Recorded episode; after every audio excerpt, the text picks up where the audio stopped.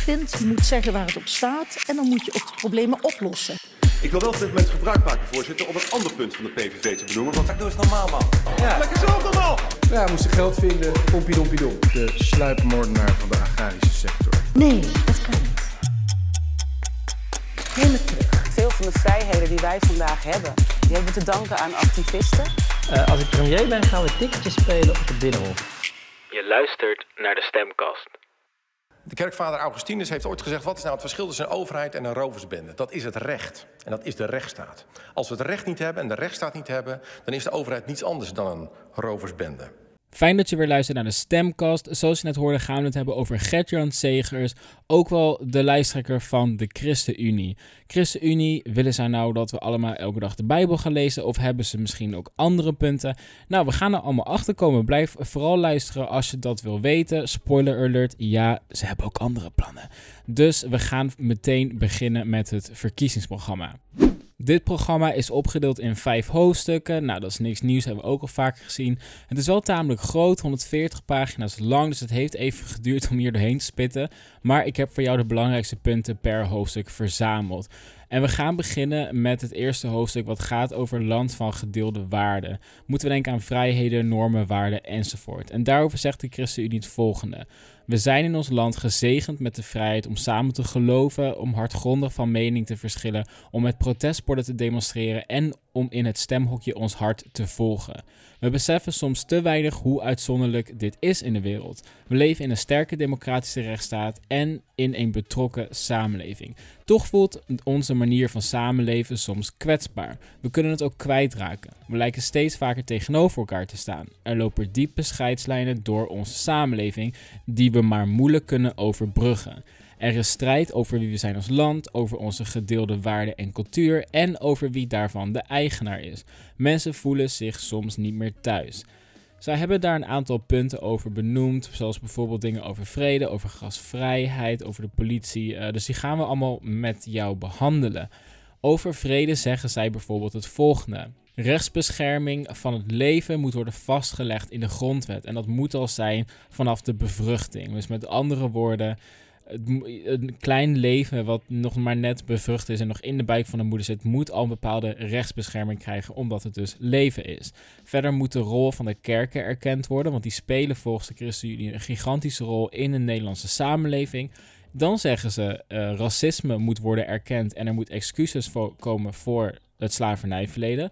Wat ik heel onverwachts vind. Ik had niet verwacht dat een partij als de ChristenUnie dit zo hoog in een verkiezingsprogramma zou hebben staan. Dat heb ik namelijk niet eerder gezien. Dus dat is ook wel verrassend dat dat voor hun dus blijkbaar een van de prioriteiten zijn. Verder zegt ze discriminatie door de overheid moet worden voorkomen. Nou, dat spreekt natuurlijk voor zich. Dat is vooral een knipoog naar de toeslagenaffaire, wat natuurlijk niet helemaal goed is afgehandeld. En zegt de ChristenUnie wel voor een monarchie te zijn, want een monarchie bewaart onze vrede als samenleving. Dan hebben ze iets dat zij noemen gastvrijheid. En daarover zeggen zij er moet betere rechtsbescherming komen van vluchtelingen. Dus de positie van mensen die hier naartoe komen, noodgedwongen om te vluchten voor, voor geweld of andere onveilige situaties in ons thuisland, die mensen moeten rechtsbescherming krijgen vanaf het moment dat ze hier aankomen. Ook moet er meer Europese samenwerking plaatsvinden en moeten we alleenstaande kinderen uit Griekenland opnemen. Hier heb ik het bijvoorbeeld ook al in, het, eh, in de aflevering over D66 uh, eh, over gehad. Want het gaat natuurlijk over uh, kinderen die in die Griekse kampen vastzitten, die vluchtelingenkinderen, die geen familie hebben. En Europa heeft daar eigenlijk een plan voor om die op te nemen. Alleen Nederland doet daar nog een beetje moeilijk in, zoals ik vorige keer ook al liet zien in de aflevering van D66. Dus ja, ChristenUnie heeft dit gewoon heel verstandig opgenomen in hun partijprogramma. Maar, zeggen ze, er moet geen quota komen voor hoeveel migranten er moeten worden opgevangen. Dat heeft volgens hen verder geen nut. Wel zeggen ze, er mogen geen vreemdelingen-detentiecentra zijn. Dus iemand die hier komt, een vreemdeling, mag niet worden vastgezet. Je kan dus niet naar de baaiers gaan, puur omdat je vluchteling bent. Verder zeggen ze dat er ook een betere beoordeling, uh, beoordeling moet zijn van bepaalde groepen, zoals LHBTI'ers, zoals zij het zeggen. Vind ik wel lastig om te begrijpen hoe ze dat precies bedoelen, want je kan het eigenlijk op twee manieren lezen. Of er moet een betere beoordeling komen van dat soort vluchtelingen om te kijken of je dan mensen beter kunt helpen. Of zij hinten naar dat je beter naar dat soort beoordelingen moet kijken en strenger moet zijn, omdat sommige mensen dat misbruiken, zo'n identiteit. Maar dat is natuurlijk best een gevoelig puntje, want er zijn in het verleden al ja, uh, bijvoorbeeld homoseksuele vluchtelingen teruggestuurd omdat zij zogenaamd uit een veilig land zouden komen of uh, ja, hun, hun identiteit werd niet als waarheid geacht of werd niet gezien als oké, jij bent echt homo, lesbisch of wat dan ook. Uh, dus dat heeft die mensen dan natuurlijk ook wel hun veiligheid gekost. Dus dat vind ik. Daar mag nog wel iets meer uitleg over komen vanuit de ChristenUnie. Maar zeggen ze, uh, je kan voor het illegaal zijn niet strafbaar zijn. Dus illegaliteit kan je niet strafbaar maken. Dat heb ik ook al eerder gezegd.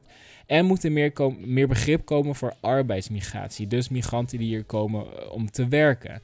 Ook moet er meer aandacht naar mentale hulp en moet er spreiding komen over de gemeente. Verder zeggen ze nog, uh, hate, hate crimes moeten zwaarder gestraft worden. Dat zijn dus overtredingen waarbij je eigenlijk discriminerend uh, uitingen laat zien richting bepaalde bevolkingsgroepen, zoals bijvoorbeeld LHBTI-personen of uh, zwarte personen of de Joodse gemeenschap.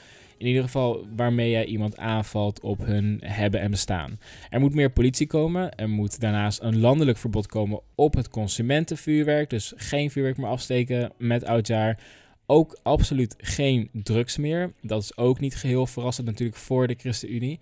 Er moet een blow-verbod komen in de openbare ruimte. Dat betekent dus dat jij ook jouw Jonko niet meer mag doen voor de appie, maar dat moet je dan in je zolderkamertje doen. En komt er een verbod op lachgas. En daarnaast zegt de ChristenUnie ook nog: we moeten de gokleeftijd verhogen naar 24 jaar om zo gokverslaving tegen te gaan. Dan hoofdstuk 2, dat gaat over de zorg. En daarover zeggen zij: Onze samenleving heeft het hard nodig dat we omzien naar elkaar. Mensen zijn geschapen om lief te hebben, om samen te leven.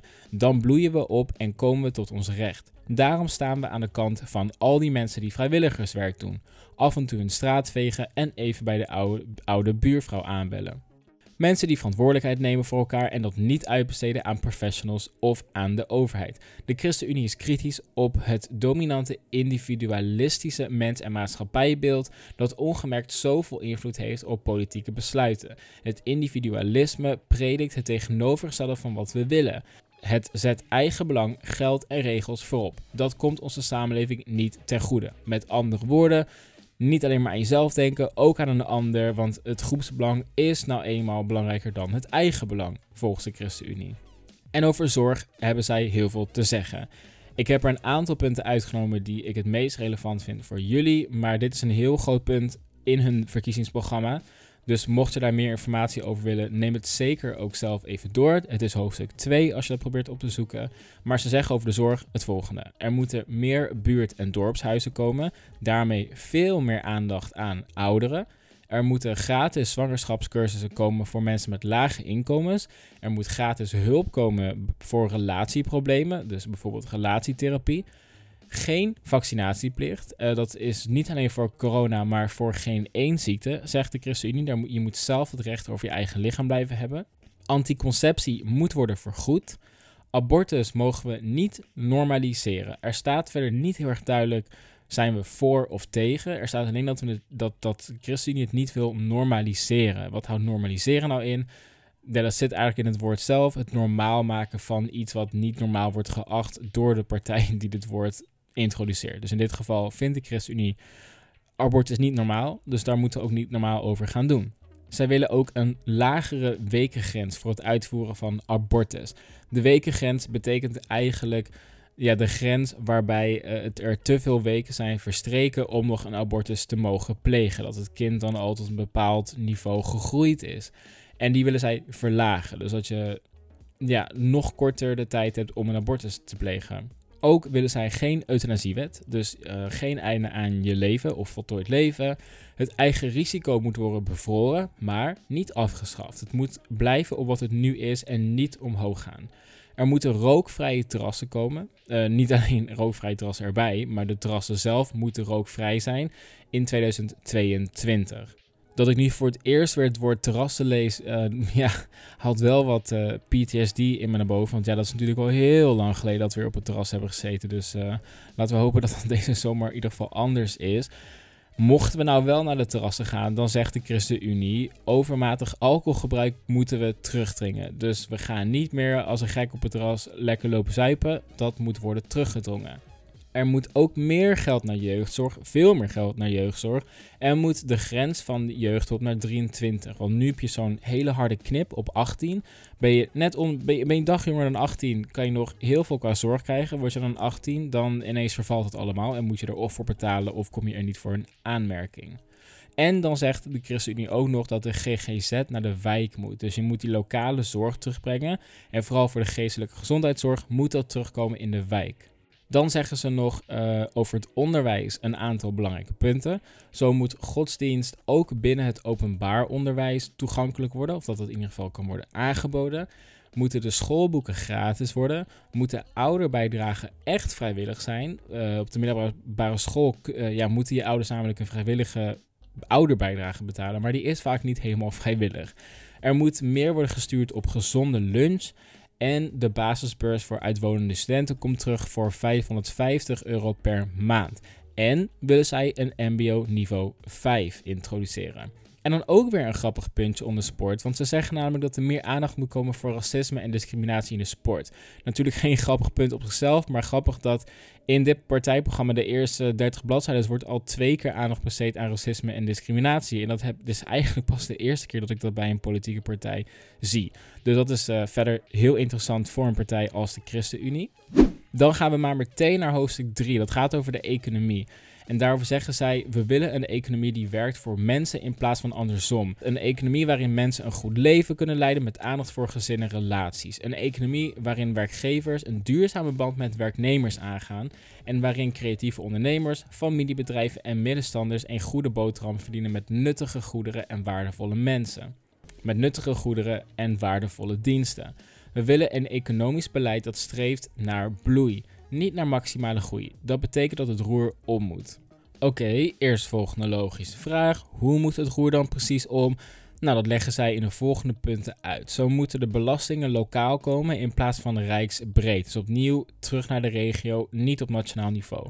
Er moet extra worden geïnvesteerd in openbaar vervoer extra worden geïnvesteerd in de regio, dus bepaalde provincies en regionale structuren. Er moet extra geïnvesteerd worden in klimaat- en energievoorzieningen. De toeslagen moeten worden afgeschaft. Er moeten lagere belasting komen op arbeidsinkomen en er moeten juist hogere belasting komen op vermogen. Vast contracten, dat, dat moet aantrekkelijker worden. De werkgever moet ja, dat meer gaan aanbieden en minder inzetten op flexwerken. Ook moeten er minimumtarieven komen voor ZZP'ers. En moet er een hoger minimumloon komen. Ze hebben niet een, bepaald bedrag genoemd, zoals andere partijen dat doen, ook de 14 euro campagne. Zij zeggen alleen het, het, het minimumloon moet hoger. En zeggen ze gelijk loon voor gelijk werk. Dus geen discriminatie of je man of vrouw, met maakt niet uit. Doe je hetzelfde werk, verdien je hetzelfde. Ook willen ze zwartwerken bestrijden en moet er een basisloon komen in plaats van de bijstand. Basisloon hebben we bijvoorbeeld bij GroenLinks al gehoord. Dat betekent dus dat een, en, en ieder in Nederland heeft een bepaald inkomen en je zit niet in de bijstand als je niks hebt. Je hebt gewoon altijd dat basisloon. Verder zeggen ze, zondag is een kerkdag, geen werkdag. Er moeten afspraken gemaakt worden over niet werken op zondagen. En er mag geen discriminatie plaatsvinden op de woningmarkt. Dus achternaam en afkomst mogen geen rol spelen. Dan het vierde hoofdstuk gaat over het klimaat. Dat noemen ze leven op een groene en schone aarde. Mensen zijn onderdeel van een prachtige schepping. We laden ons op in mooie landschappen en genieten van de wonderlijke schoonheid van bloemen, bomen, insecten en andere dieren. Soms dreigen we te vergeten hoe afhankelijk we ervan zijn. Onze complexe technologische en economische systemen ontnemen ons soms het zicht op de realiteit dat we leven van, de van wat de natuur ons geeft: voedsel, water, grondstoffen, energiebronnen en de mogelijkheid om te ontspannen. Onze opdracht is om als rentmeesters de rijkdom die de aarde biedt te gebruiken voor een goed leven, maar binnen de grens van onze planeet, zodat ook onze kinderen zich kunnen blijven verwonderen over de prachtige diversiteit van Gods schepping. Mooi verhaal. En daar hebben zij de volgende punten over. Er moet meer geld naar de natuur. Er moet minimaal 10% meer bos bij komen. Er moeten zogenoemde uh, groene BOA's komen. Dus BOA's, maar dan die zich inzetten op buitengebieden om de natuur te beschermen.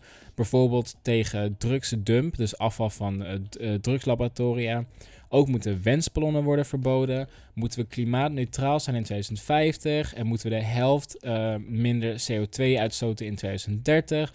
Meer recyclen. Opnieuw die circulaire economie verwezenlijken.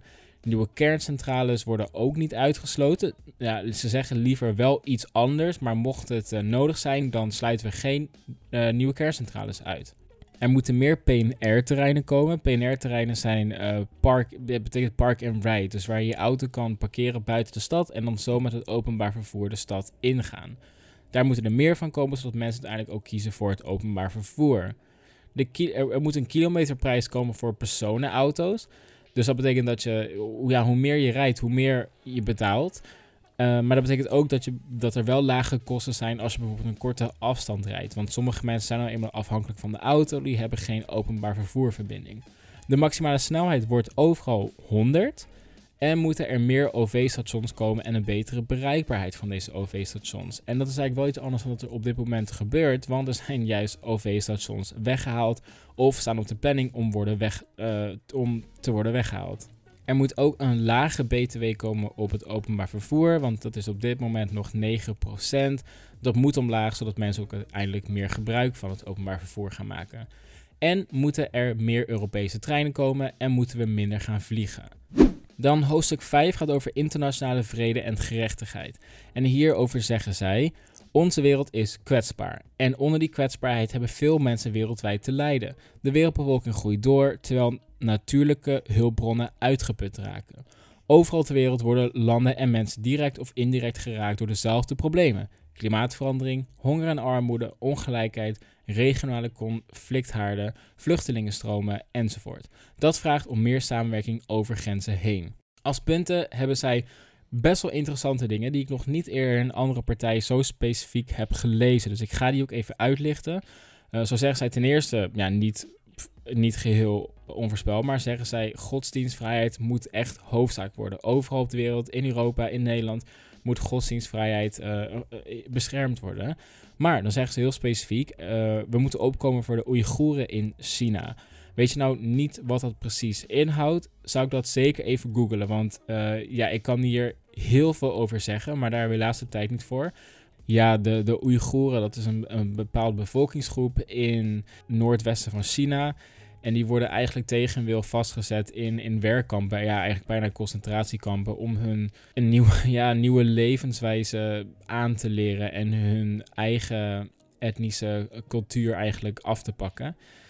Ja, het is heel kort door de bocht. Maar ik kan hier echt oprecht heel veel over zeggen. En dan, dan gaan we een hele andere podcast maken. Dus zoek het vooral even zelf, uh, zelf op. Misschien dat ik in, in de toekomst nog wel een aflevering ga maken over hoe de partijen hiervoor staan. Aangezien dat natuurlijk wel een interessant punt is. Maar zeker een onderwerp om zelf ook even goed in te verdiepen.